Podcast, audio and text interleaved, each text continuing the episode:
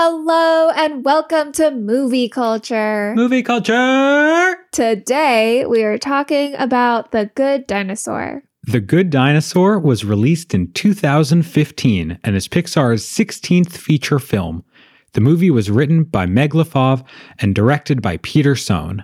In case it's been a minute since you've seen this movie, or if you haven't seen it, here is a quick synopsis.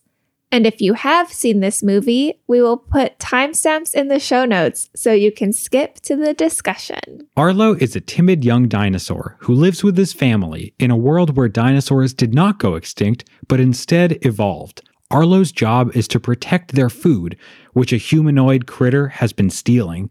After being unable to fulfill his responsibilities, Arlo's father takes him to track down the boy, but a storm causes the river to surge, killing the father and washing Arlo away. Arlo and the boy, who Arlo names Spot, wash up far from his family's farm, and while Arlo is afraid of Spot at first, he soon develops affection for the child. On their trek back, they meet a variety of other dinosaurs who teach Arlo about fear and courage. These lessons keep Arlo and Spot safe as they make their way back home.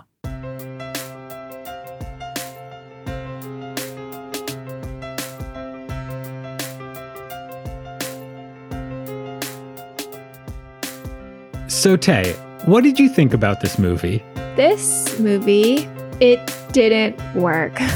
I felt watching it like it was a lot of different pieces that were just smushed together, and the movie was maybe less than the sum of its parts. I totally agree. The movie doesn't really work. It feels like it needs at least another three or four drafts. It did really seem like an early draft. It it just it felt like it really needed revision. Yeah. And Pixar has said that they were never really able to crack the story of this movie. Right. They pushed this movie back in production. They it was supposed to come out in 2013. Mhm. It ended up coming out in 2015 because of story problems. They said pretty much exactly they just came out and said this story is not working. We know it's not working. Mhm. So we need to push it back. They rehired a whole voice cast. They rewrote most of the movie. Yeah. They brought on a new director. It was it was a whole thing and I think that they went through a lot of different versions and still found that it didn't really work. It seems like their eventual answer was to really scale down the movie. That they took out any big ideas, any typical Pixar ideas about the world and, and how we think and feel and act, and really infusing life into these movies. And instead, they made a movie about a goofy dinosaur who gets into a few goofy adventures. And honestly, it feels like a way to distract kids for an hour and a half, not an essential movie. Well, yeah, so the original idea was to show the world what it's really like to be a dinosaur. And it seems that by dinosaur they meant old. They meant an older Hmm. person, someone who was resistant to change. The the metaphor of, "Oh, you're a dinosaur." Oh, that's interesting. Yeah, and then when they rewrote it, they completely took that aspect of it out hmm and they made it about this kid and his fear. And it feels like this movie has a few scenes in it that really speak to the theme of fear and growing up. But maybe those scenes, there's four in the movie. It's not cohesive. yeah, and the rest of it, it does feel a bit random. Okay. So I think we should change up our structure a little bit for this episode because usually we talk about the things we like, maybe we talk about some critiques we had, and then we get into the theme. Maybe not the specific theme for the characters, but what the movie was really trying to say. And this movie, as it's written, isn't really trying to say anything. So I think what we should do is first talk about why doesn't it have the messages that it probably wanted to have? And then, as kind of a fun separate exercise, I think you and I should talk about some of the ideas that the movie does have, some of the things it could work on, and how it could get to the point. Play a little bit of, you know, Pixar Fixer. So fun. So close to rhyming, Josh. I know, Pixar Fixar. Yeah, I think that I actually do think it is trying to say something. What's that? I think that it's trying to say something about fear. And Sam Elliott's T Rex character articulates pretty much what I think that they want the theme of this movie to be. Mm-hmm. You can't get rid of fear. It's like Mother Nature. You can't beat her or outrun her, but you can get through it. You can find out what you're made of. Wow, does your voice hurt? Does your throat hurt after doing that? No, that's actually the natural cadence of my voice. and this hurts a little bit. well, I give that impression an 8 out of 10. I mean, that's like a B. Yeah, that's good. It's okay. not very good. I think that that's a really great sentiment. I like that. I think that the movie is trying to do that with Arlo's fear because that's really his defining and honestly only character trait. Yeah. Is that he is afraid of things. But the thing about fear is that there are actually lots of ways to depict it and different depth that you can give to the portrayal of fear. Mm-hmm. So the questions that we should be asking are maybe where does Arlo's fear come from? What is he trying to protect himself from? Mm-hmm. What feelings typically is he trying not to feel or is he afraid to feel? Fear is a response. So, what is he responding to? Yes. And how does his fear response affect his relationship mm-hmm. with his loved ones? Because the best way to convey emotionality is through relationships because that is how we understand the world and we understand our own communities. It's not just that he's afraid. His fear doesn't necessarily matter for him, but it matters because it prevents him from doing a job that would help his family. Right. The problem with how they are depicting Arlo's fear mm-hmm. is that it is very superficial. He is skittish. He is just afraid of anything, it seems, that crosses his path. Mm-hmm. He's afraid of chickens. He's afraid of. He's like afraid of lightning. He's afraid of like sounds in the bushes, movement in the grass, the unexpected. He's just, he's skittish about everything. And that can be fine in the very beginning to introduce this. And we expect mm-hmm. to see the layers peeled back as we keep going. But for so much of the movie, we stay at this basic survival instinct level. Mm-hmm. And for the first half of the movie, really, he's just constantly afraid that something's going to kill him. And then he realizes that something is not going to kill him. And then he's afraid of another thing going to kill him. And then he realizes that's not happening. So you have a problem here of both that it remains surface level for a very long time Mm-hmm. So when something is surface level and it doesn't really show us the emotions behind the reaction, we're not able to connect to Arlo or we don't really care about him. And then it also has a problem of repetition, which this movie just repeats the same beat over and over again. I think that when we meet Spot, who is the human, Arlo is mad at Spot because he feels like Spot's the reason that his dad died. And so he's resistant to Spot. And then Arlo is afraid of something, and then Spot saves him. Arlo is afraid of something, Spot saves him. So it just it keeps going and it gets very tiring. Mm-hmm. So right there, you have the first two reasons why this movie doesn't really work. The first reason is that it's hard to connect to Arlo. It's hard for the audience to, because he's not a very deep character. He just has this one thing. He's afraid, he's skittish, and that's all we get from him. So we don't really relate. And I think a subset of that is we don't really understand what he wants, right? There's no way for us to bond with him or at least see the world as he sees it because it's just so far outside of us. Right. And I think that the only understanding we have of what he wants is he wants to survive. And that's actually a very base level of yeah. character want because everyone wants to survive. There's no specificity there. There's nothing that we can latch onto, like you're saying about like what is it about Arlo and his specific journey and his specific character that we're going to root for and engage with. Yeah, exactly. And the second thing that you're saying is the movie is redundant. It plays the same character beats over and over. Arlo is skittish about something, and then he realizes he shouldn't be, but he still is. And it goes that way for about the first half of the movie. And you really just need one of those scenes to get you on the same page as Arlo to introduce him as a character. But instead, you just feel like you're in this wheel and it's not interesting. It's not new. You're just watching the same thing over and over. It gets, I don't want to say boring, that's a little harsh, but certainly tiresome. It also doesn't escalate. It kind of de escalates. So you're Mhm. getting the same beat, but less and less and less. Partially because every time he's afraid of something and then survives it, we see that this world is not capable of harming Arlo, really. And that's the third thing that the stakes in this movie just do not build to keep you engaged. Exactly. He falls into rushing rapids basically first before anything. And then It's the break into act two. Right. It's it's right before he meets Spot. And then all of the things that he's worried about when he meets Spot, we're not very worried about because we've seen that he can pretty much survive anything in this world. Once he's been swept away by rapids once, anytime he's close to rapids or falls into the river again, it has no emotional connection because we know he's going to be okay because he has been okay. Same thing for falling off of very steep ledges. He did that a few times in the movie, and the movie could have held tension by saying he better not, he better not, he better not every time he manages to get out of it. But you, as the audience, don't know that if he doesn't get out of it, he will still be okay. That's something that Inside Out does really well. Exactly.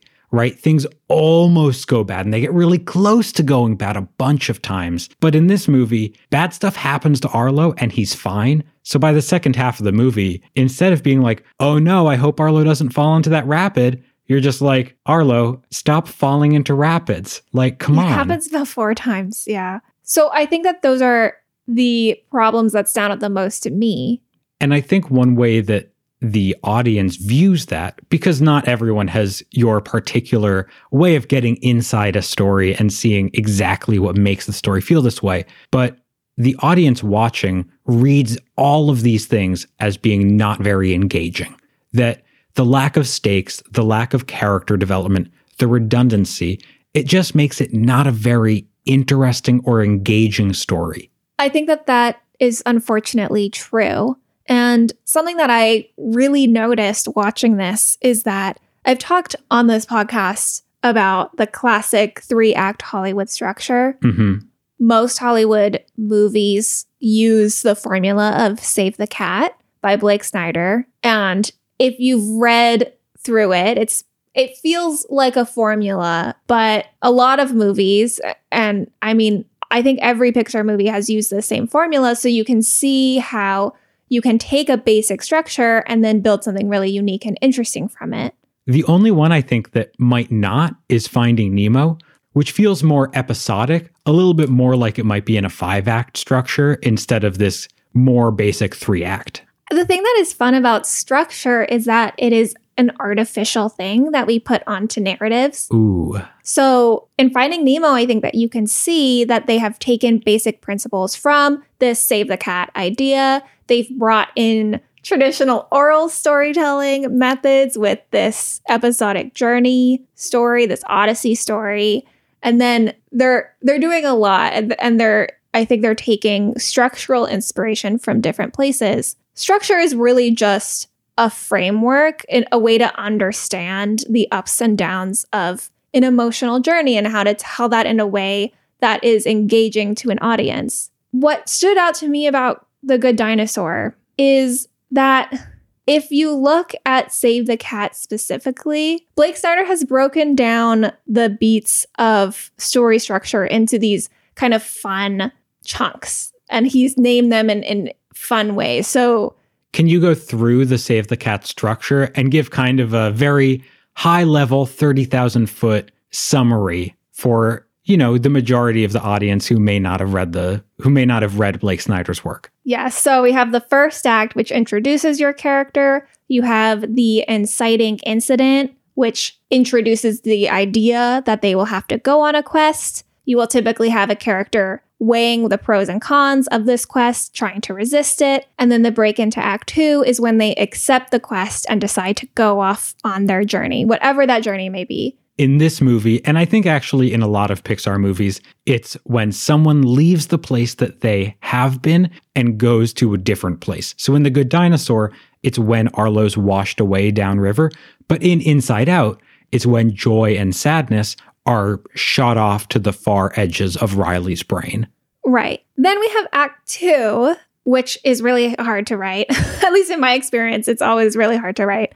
Um, this is the brunt of the character's journey. And the first act of it will be them attempting to solve this journey in a flawed way. And they will eventually reach a midpoint. They will typically have a false victory when they think that their methods have been working. They will then realize that their methods did not work, that it was false. And then the second half of Act Two is kind of everything is spiraling and falling apart until they hit the lowest point when they realize that they must fundamentally change their their fundamental flaw and then they have the break into act 3 which is them moving into kind of the final push of their character journey and becoming the person that they are meant to be. Now as you're saying that, it does seem like the good dinosaur follows these beats pretty closely. Yes. So what I really noticed is like I said, like Snyder defines these different chunks of the story in like cutesy ways. So the first half of Act Two, he calls fun and games. Mm-hmm. The second half of Act Two, he calls bad guys close in, and that's just shorthand for the the journey that this character is going on and the general feeling that the audience might have at this point in the journey. Okay. What I really saw in The Good Dinosaur, and I'm I want to be very careful because I don't want to say this movie is bad. I feel like this movie is undeveloped and every story at a certain point is undeveloped. Yeah. So I I feel like I really saw that that the movie was trying to do what it was supposed to be doing based on this structure at any given moment. But those scenes felt really detached from Arlo's actual emotions and any kind of broader journey. So the first uh, the first half of Act 2, which would be fun and games, we see a lot of random stuff happening. Arlo and Spot take hallucinogenic berries and then they have a bit of a trip, um, which I think is uh, I was surprised to see that in a movie for kids. And, and that's also when you meet some of the fun other dinosaurs who are kind of goofy and kooky and out there. Right. But they don't really have anything to say about fear or any larger theme. And we don't see them again. They just kind of pop in and, and are weird. yeah. Um, it, it just feels like a lot of stuff going on and, and we see montages, which I've made it clear my stance on montages. um, but we see Spot and Arlo bonding and having fun together. Mm-hmm. Then we have this midpoint, and then after the midpoint, we start to see lots of different kinds of bad guys. So we have these buzzards that come, we have something called rustlers. They're sort of like feathery velociraptors who are trying to take the T Rex cowboy dinosaurs' longhorn steers. They're like cattle thieves but right. dinosaur form of cattle thief. Right. And we see T-Rexes who seem like they are going to be bad guys, but then they're not. They're they're friendly. Um, but I think that it, it stood out to me that I felt like this movie was really trying to hit the right beats at the right time, but those beats didn't feel connected to each other and they didn't feel connected to Arlo. In most cases, some of them were, but I felt like the majority of them were happening because maybe it felt like something was supposed to happen or because they needed to fill space. This might sound like a more devastating critique than I mean it to, but what this model represents is really a formula, a pattern of the things that stories that work have in common, right? There have been all these really effective stories throughout human history, and these are the beats that the most effective ones always hit. And you can kind of track that.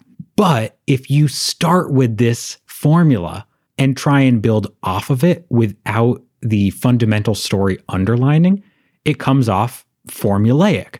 And in a way, it kind of seems like if you fed Save the Cat into an AI screenwriting machine, this is a little bit what you'd get. You'd get things that do hit the exact formula and hit these particular beats, but they don't understand that there's supposed to be a single through line through the movie. Yeah.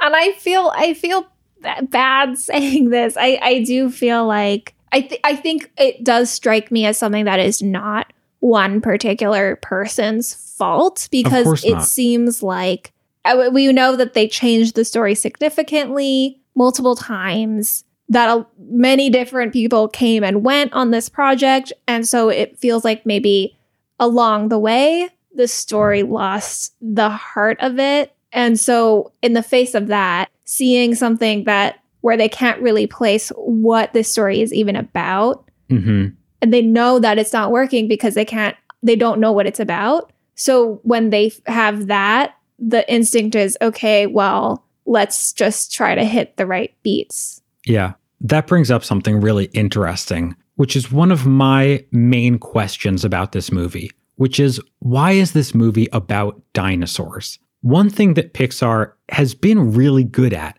is pairing the story they're telling and the emotions that you're trying to go through with the characters. It's no accident that a story about emotions is told from the perspective of animate emotions like joy and sadness in Inside Out. Or going way back, that a story about needing to bond together and the power of unity is told from the perspective of an ant colony. There are clever ways that Pixar has always said, what's the story we're trying to tell? What's the main fundamental thoughts that we're trying to get across? And who should be telling that story?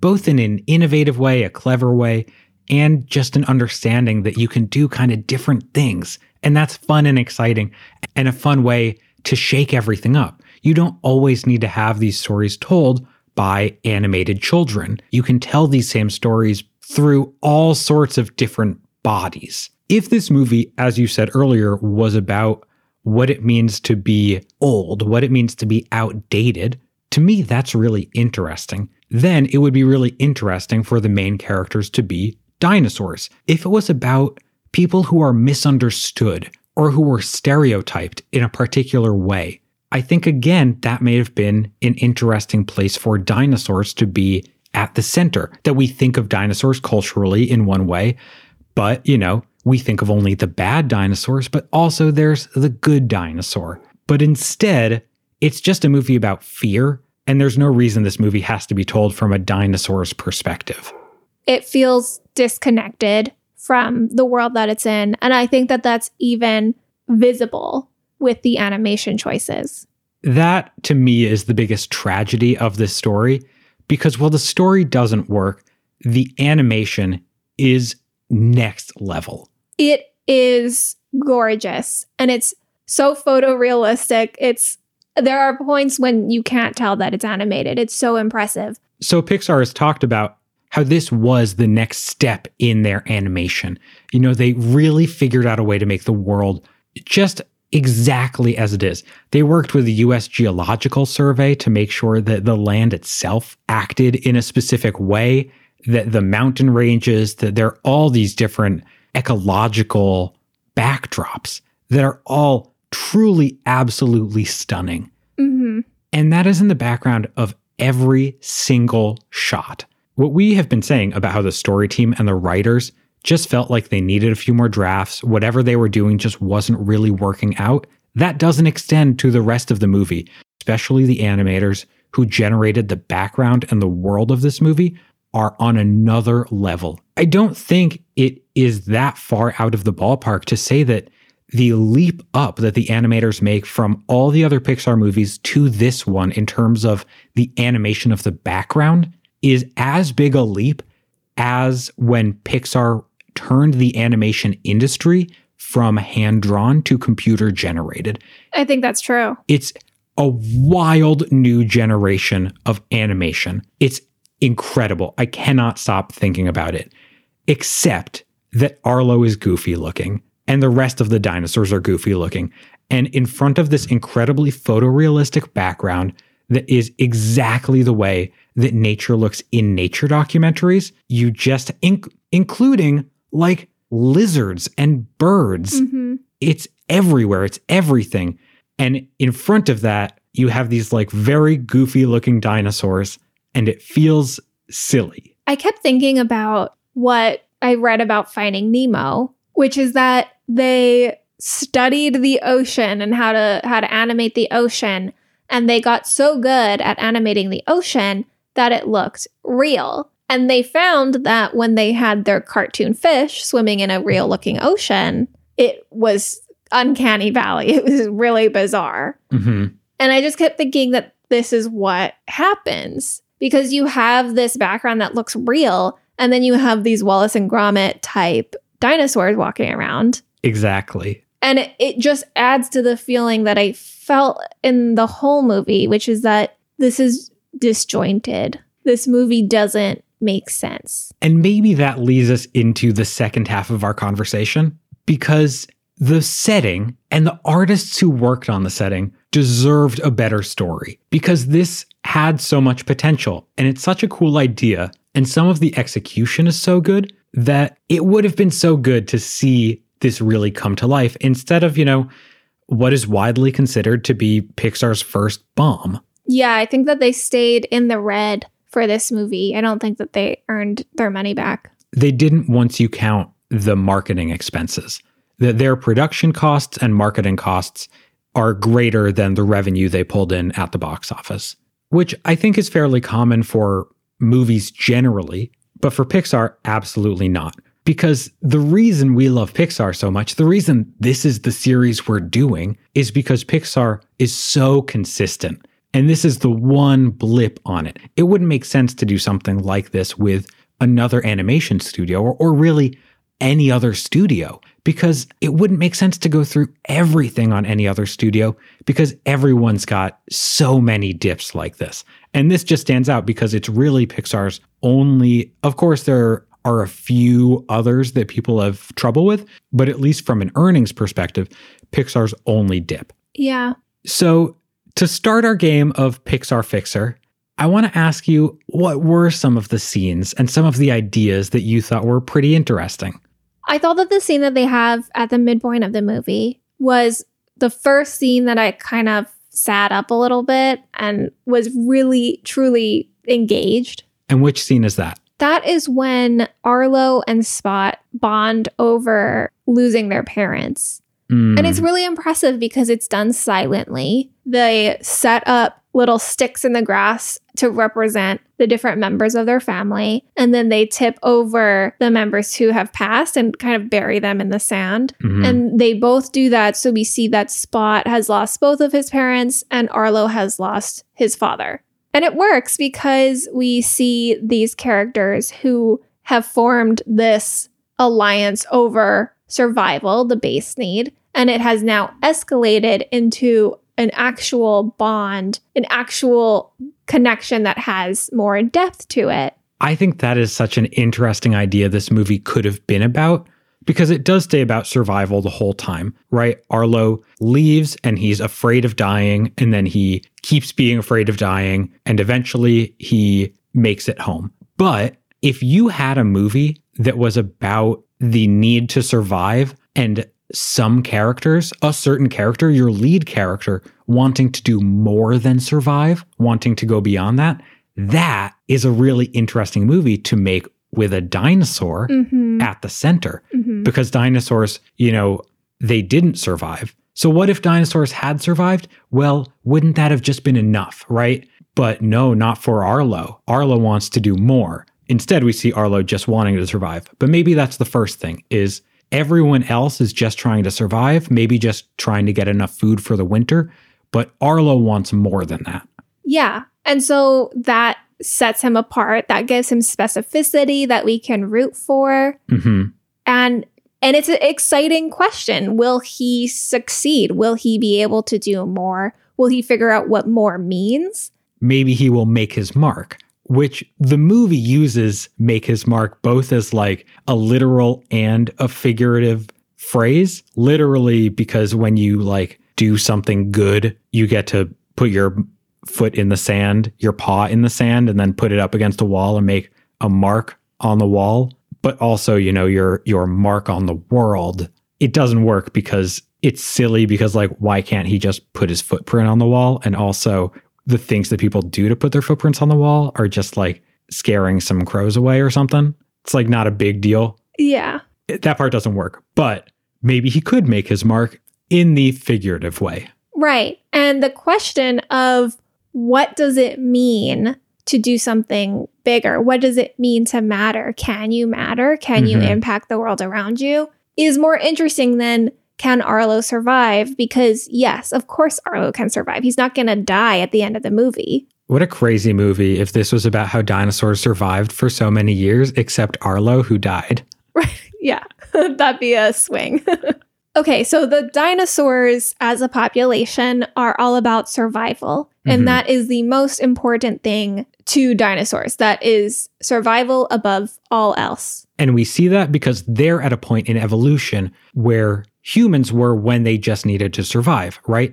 They have settled down a little bit and basically they have evolved not to, you know, technology, but to agriculture, right? We see the herbivores who have become farmers and the carnivores like the T Rexes who are ranchers and cowboys. And it's just at that level where everyone is really, really concerned about getting enough food. And that's what the dinosaurs need. But Arlo wants more than food. He wants, I don't know, it could be anything. Yeah, like any classic Disney princess story Ooh, where Arlo sings about he- how he wants a big, great adventure somewhere out there. yeah. But then Arlo meets a little human. And I think this human needs to speak. It's a, it's a bit strange that the human in the movie is just a dog. There's no reason for Spot, who, again, like we've been calling Spot because that's what Arlo calls him, but he is a boy. He's not a dog. Right, He- but the movie treats him just as a dog. And Yeah. is it it's not supposed to be weird, but it is weird. including like he walks around on all fours. And barks and howls. Yeah. Right. even more like a wolf than a dog, but not at all like a boy. So I think you need this boy to live, and I think you need humans and dinosaurs to have evolved separately, Mhm. but concurrently. And maybe this is part of the dinosaur pact that to survive, they need to stay away from humans. But Arlo, through some sort of whatever, meets one of these humans and tries to bridge these worlds. Right. Or eventually learns to bridge these worlds. Maybe Mhm. Arlo, there is a fundamental distrust between Arlo and the human at first because their various populations don't trust each other. hmm Humans believe bad things about dinosaurs. Right. Maybe humans similarly feel like they have to survive, and, and their way to survive is maybe they need to hunt the dinosaurs. hmm Meanwhile, dinosaurs feel that humans are destroying the environment, cutting down trees. Is that a little on the nose? Well, then it would feel like the dinosaurs are right and humans are just bad. Not if it's at a point in human development. We're not talking about like deforestation. We're talking about building settlements and camps, as opposed to sort of a pure agrarian life. Well, maybe dinosaurs distrust the humans because they feel like the humans have these big ideas. maybe the way that dinosaurs and humans are evolving has led them in different paths. So dinosaurs, you know, still don't have hands, right? There's a little bit of a hands problem in this movie. So they're forced to do this very basic agricultural stuff and humans are, you know, starting to develop smaller settlements and towns and are at an earlier point in history, right? They're not yet at cities, but there's a movement and humans have started to grow, which puts them at some sort of conflict. Yes, maybe dinosaurs feel like in order to survive, they need to do what they have always done in history and they can't try new things because that's a path for danger. Whereas humans feel like in order to survive, they have to be at war with their surroundings and they can't trust their environment. And of course, with that reading, you also bring back in the idea of dinosaurs being people who are stuck in the old ways. Right. Of course, both of those philosophies have things to learn from and also pitfalls. So then, if we have Arlo and Spot, Who is not named Spot, but Uh, is instead named Sam. right, if we have Arlo and Sam, at first, they meet. They don't trust each other because that's what they've learned. Mhm. But through circumstances, they end up together and they both need to get back home. They both need to find their way home. And they can both be afraid of each other, right? The way that these separate societies, dinosaurs and humans, have raised their young is that the others are very, very scary and you can't trust them and you can't, you know, that they're monstrous in a way. The stories Sam has seen growing up are dinosaurs as, you know, big giant carnivores, not gentle giants like Arlo. And Arlo has heard of humans as, you know, cavemen with fire, not little boys like Sam.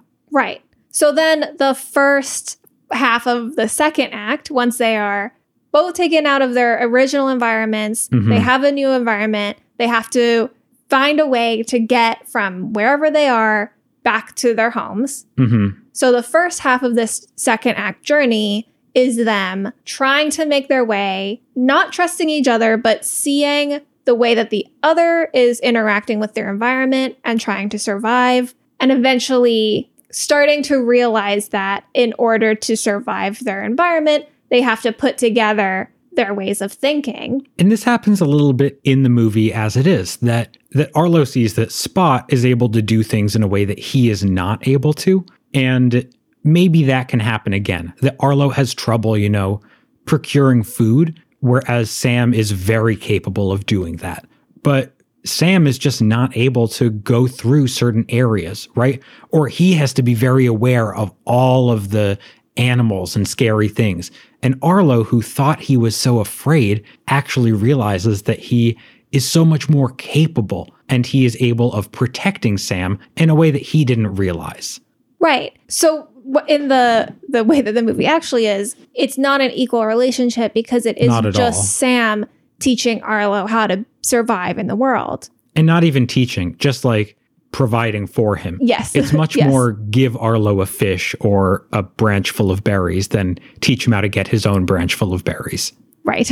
so it would be kind of that happening in an equal way, them learning from each other, them seeing their own strengths and potentially what they can provide in the world and the way that they're able to help each other. They'd form an unlikely alliance just to get home. hmm And of course, all this happens during the fun and games stage as we're seeing as much of the world as we possibly can, as many different backdrops and setting and the beautiful environment that the Pixar team puts together as possible. Yeah, and you can throw in the clever jokes that Pixar is so good at doing, the Yeah. environmental jokes that they always put in. And then we would get to the midpoint, which we could keep the same because I really think that's a lovely scene of them bonding and, and them realizing, In a serious way. yeah, that they both have lost people that they love. They've lost family members. hmm They are more similar than they are different. Yeah. And that unlikely alliance actually turns into a genuine bond and friendship. Yeah. So that gets us halfway in the movie. And to summarize where we are, Arlo is still afraid, but afraid for reasons. Afraid because that's how he's been brought up.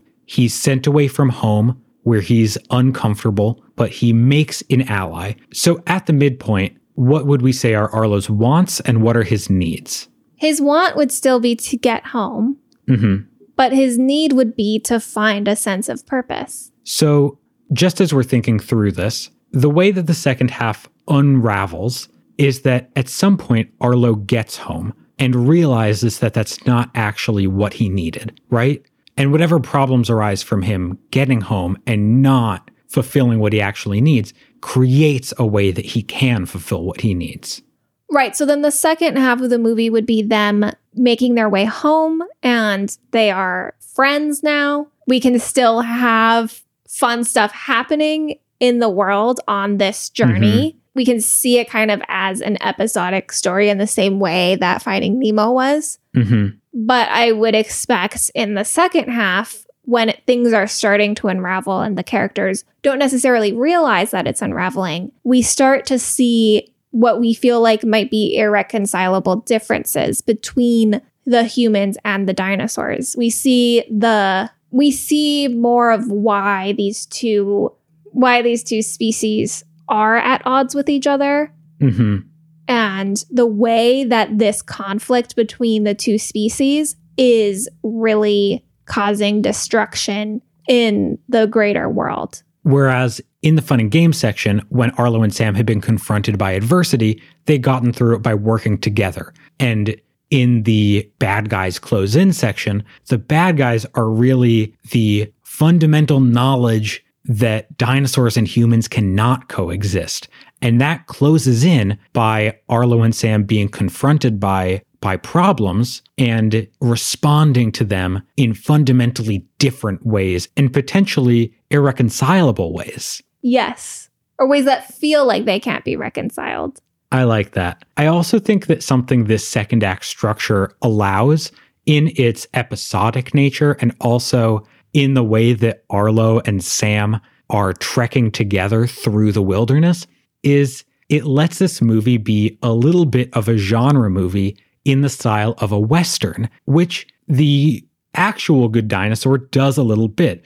My favorite scene was the scene with Sam Elliott, where T Rex Sam Elliott is a rancher and he takes kind of a Western vibe as he's teaching Arlo about, you know, he's trading stories around a campfire. He's teaching him how to herd cattle. He's telling him how to get through life. He gives some deep messages. And I think the idea of being alone in the wilderness and working with someone, a little bit of a buddy cop story, a little bit of an episodic nature of meeting different kooky characters, a little bit of always being at odds and always being a little bit conscious of your surroundings, understanding that things can go wrong at any time. You could dive really deep into these Western tropes in a way that I think would make this movie really interesting from the genre perspective that makes movies like The Incredibles or Cars or our favorite Cars 2 so interesting because they are Pixar movies, but also they're very deeply embedded into this genre framework. Right. I think that's really true. I think that in this everything unraveling phase, probably it would all culminate in Arlo seeing some major destruction done by the humans Mm-hmm. and thinking this way of life, this way of having ideas about the future and, and wanting to be more than just survival, that way of Mhm. life is destructive and bad and wrong and scary. And so that kind of blows up their friendship and and they go separate ways and they both return home, but they have lost this friendship. And I think what the turning point can be is I think in this case, it still is kind of fun for Arlo and Sam to be swept away in a river. That's kind of a neat device to get them far away from home Mhm. and have to trek the landscape on the way back. And what if they find out that humans are building dams and the swell in the river that potentially swept them away, that Arlo is still has deep trauma about? That is where a lot of his fear comes in. Maybe that was caused by humans trying to stop the river and interfere with the natural world. I really like that. I think that's really good. So then that I'm pretty psyched about That's that. That's good. So then that blows up their friendship. Arlo goes back. He's like, okay, lesson learned. Humans are bad, trying to be bigger, trying to find the meaning of life, whatever. And Arlo is now at home. Yes. Arlo being at home is not the culmination of the movie. It's not, you know, the big ending. It's just basically at the end of Act Two, they just make it home. Exactly. And and Arlo feels like now he knows that the dinosaur way of life is right. You should never try to change anything. Just stick to what you've always done and don't evolve. He gets what he wants, but he still hasn't made a big difference in the world. And he's feeling like you should just survive. You don't have to have any greater purpose. Right. I would think that a potential turn could be that Arlo finds out that the dinosaurs are retaliating against the humans in some way. hmm They feel like the humans are going too far and need to be destroyed because they're threatening the dinosaurs' way of life. Maybe they think that the humans attacked and took Arlo. Maybe they attribute Arlo's disappearance to being the humans' fault. Yeah. It's possible that Arlo sees that the dinosaurs are going to cause a lot of destruction to the humans. Potentially, the dinosaurs are destroying the dams. Mm-hmm. Maybe that then is yet another twist to this is that that is where the flood came from for Arlo and Sam. It wasn't the humans making the dams, it was actually the dinosaurs destroying the human dams. So it wasn't the humans that caused Arlo and Sam to be washed away. It was the tension between humans and dinosaurs that caused the initial problem in this movie. Yes. And I think that this this would only work if both species are genuinely going at this wrong. It Mhm. can't just be that one of them is is right and the other is you know the, the humans are innovating and then the dinosaurs are stuck in their old ways. And it can't just be that humans are destroying the planet and the dinosaurs love nature. It would Yeah. really have to be balanced and it would have to be clear that both species could learn from one another And that is such an interesting theme, especially in this moment that everyone thinks that they're just doing the right thing. And instead, the tension between groups who think they're doing the right thing is what's causing strife and stress. And you need the groups to come together in order for harmony to be reachieved. Right. And that these bridges are built through connecting and, and realizing that beneath all of the different experiences and contexts we have, the human experience or, you know, whatever, Dinosaur the, the experience experience. of being alive and being in this world is the same in a lot of ways and that they can still find connection and understanding and learning hmm Yeah. there's there's a line in the actual movie where Arlo sees the ghost of his dad and he's saying Arlo's telling his dad, "You know, I'm I need to go safe Spot because I care about him and I love him." and It's so weird. it's so weird and it reminds me of um the like a dramatic teen drama of of a girl being like, "But daddy, I love him." they could even keep that vibe of being like, I know that he's the other to you, but I love him. Or they could get rid of that. They, could, get, rid, of that, too.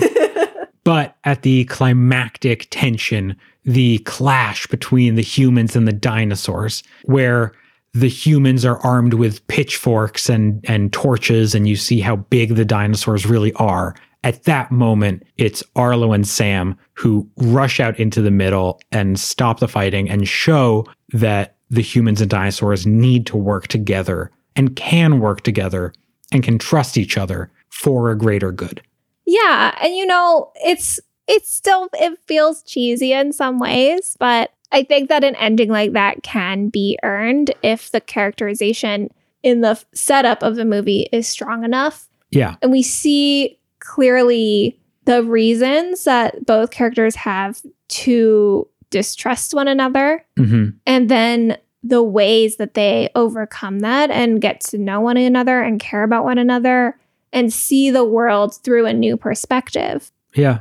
And of course, this movie would have to be tied together not only with the great animation, but also with voice acting that makes it work and character animation that is a little bit more in the general language of the movie that all builds together towards the same thing and sound design that leads towards one specific end goal right maybe helps build up tension in kind of a old west you know reed pipes way.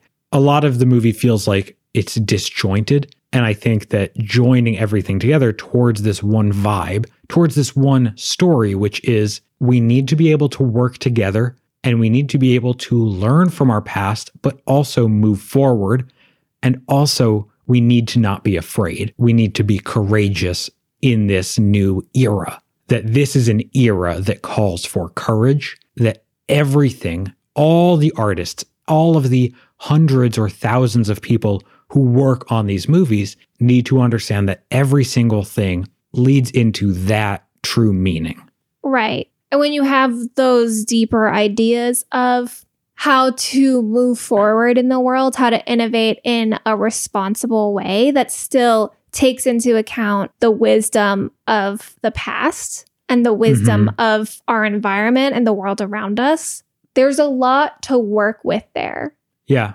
And there's there's a lot of big ideas and the ways that our fear of innovation and change leads us to project a fear onto the other. hmm I think that that is an exciting theme to work with. And maybe it's not this this outline that we just came up with in um, this past 10 minutes, but I just think that there's more to this movie and it felt like they kind of cut their losses on it a little bit. Mm. I think that's really important because we're not saying, look, we just did it. We just fixed this movie. They should have just listened to us.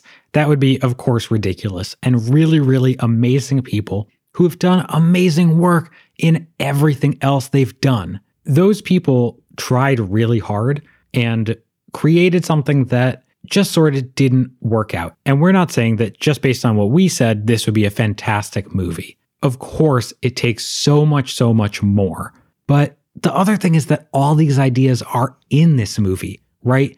This movie talks a lot about fear and isolation and wanting to be greater than what you have been. How can you be more than what's expected of you?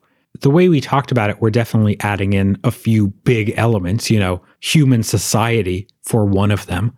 But it is really based off of all of these individual ideas that the movie's already working with and having a little trouble putting together. Yeah. And there are really low points uh, in the writing process. Yeah. There are points when you hit a wall and feel like the story is never going to work. hmm And the way to push past that, I think for me, has been really boiling it down to the core of a story and why I care about it and what big ideas am I trying to grapple with and understand. hmm And it felt like because they maybe couldn't find that, or because the team that ended up working on it didn't actually care that much or feel that personal connection to the original ideas in this story, they got to this point where the movie was fine. And of course,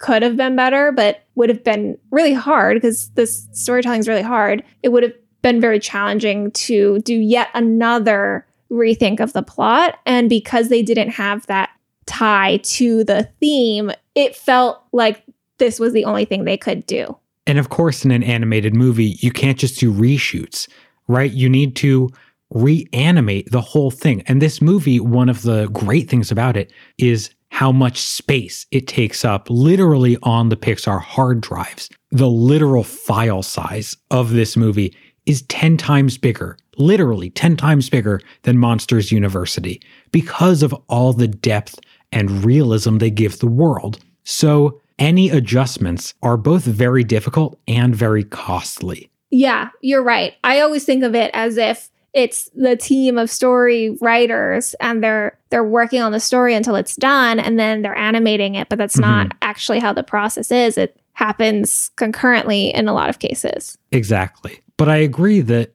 maybe if Bob Peterson, and we haven't said his name yet, but Bob Peterson is the person who came up with the initial idea for this movie. He wanted to talk about what it would be like to be a dinosaur and what we don't understand or what we don't think about when we talk about dinosaurs. And it seems like that, as you're saying, is about what it means when we call a human a dinosaur, but also a little bit, it's this interest in actual dinosaurs and wanting to tell a story about dinosaurs. And it does seem like partially where this movie falters is that the guy who was really invested in telling a dinosaur story ended up not being part of the team who rewrote and finished telling the story. It seems a little at odds with some of the other people who we've who we know well through this universe, right?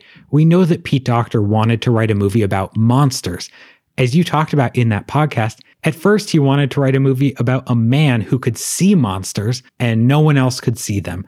And of course, Monsters Inc. is very different from that, but Pete Docter had an idea about monsters, and if you asked other people to execute his idea without the passion for the subject matter, Right. it certainly wouldn't have turned out that well. Andrew Stanton played Barnaby in a high school production of Hello Dolly, and it sent him on this whole path of becoming an artist and a screenwriter and a movie maker. He makes WALL-E off of his experience in Hello Dolly, and Hello Dolly plays a huge role in that movie. How do you make a story based on subject matter that is beloved by someone if the people creating it don't feel the same way about the subject matter? And look, I don't know why Bob Peterson wasn't involved on this movie, but he had a passion about dinosaurs, which could have led to a really wonderful, imaginative, inventive story. And when given to other people who maybe didn't share his passion, it was okay that this movie turned into a fine kids movie. And look, to be honest, the reviews on this movie are not bad. Yeah, the reviews are pretty middle of the road. And I think that's because the critical body is critiquing this movie on the level that the movie is, which is it's a middle tier kids movie. It doesn't try to have big ideas like Inside Out does. It just is a way to entertain for a few hours. And for that, it does it fine. It entertains kids effectively. It doesn't take a big swing, so it gets some soft contact. It isn't great. It doesn't ascend beyond that. And I think that if we are disappointed, it's because we are holding it to that level where they spent a couple hundred million dollars on it. And they also received a couple hundred million dollars on it from sales around the world. Lots of people saw this movie. And as a production studio, you have a responsibility, at least we think, to do more than base entertainment because you should be spreading a message that is interesting and insightful and useful in some way. And you know that I, you know, I don't like the idea that, oh, it's good for a kids' movie. Exactly. But I do also recognize the value in entertaining kids for a couple hours. Of course. But that's what insert name of other studio is for, not Pixar.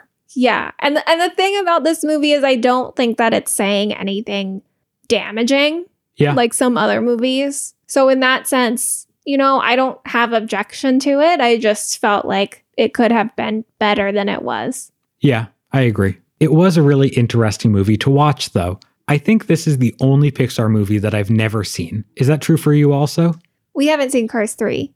Okay, that's true. But it is a rarity in the entire Pixar catalog. It's the first Pixar movie we haven't seen yet. So it was interesting to watch it and to think through why it never gained the traction that some other Pixar movies do. And it's pretty clear that it's because they kind of tossed it aside. Like it makes sense watching it why it didn't pick up steam. I think that's why Pixar movies do so well is because because it's not the kids who are paying for it. The kids do love all these movies, but it's the parents who spread the word and it's the parents who spend money on the movies. And it makes sense that some people saw The Good Dinosaur and they told their friends, you don't have to take your kids to this one. It's fine. Save your money. Also, to give credit to kids, Yeah. I'm sure that probably happened with kids as well. Yeah. Kids are capable of discerning quality. I don't they they're not going to be able to break down story structure because they don't have that context, or but that language. yeah, but they they do understand I love these characters versus I don't know. I it was fine. That's a great point. When we were in, you know, whatever it was, seventh, eighth grade, there was lots of talk about, like, oh my God, have you seen Finding Nemo? It was amazing. It was amazing. It was amazing. Maybe Mhm. not in those words, but just like, ah, I love Finding Nemo. I love Finding Nemo. Just keep swimming. just keep swimming. I was gonna say it was mostly people singing that. yeah.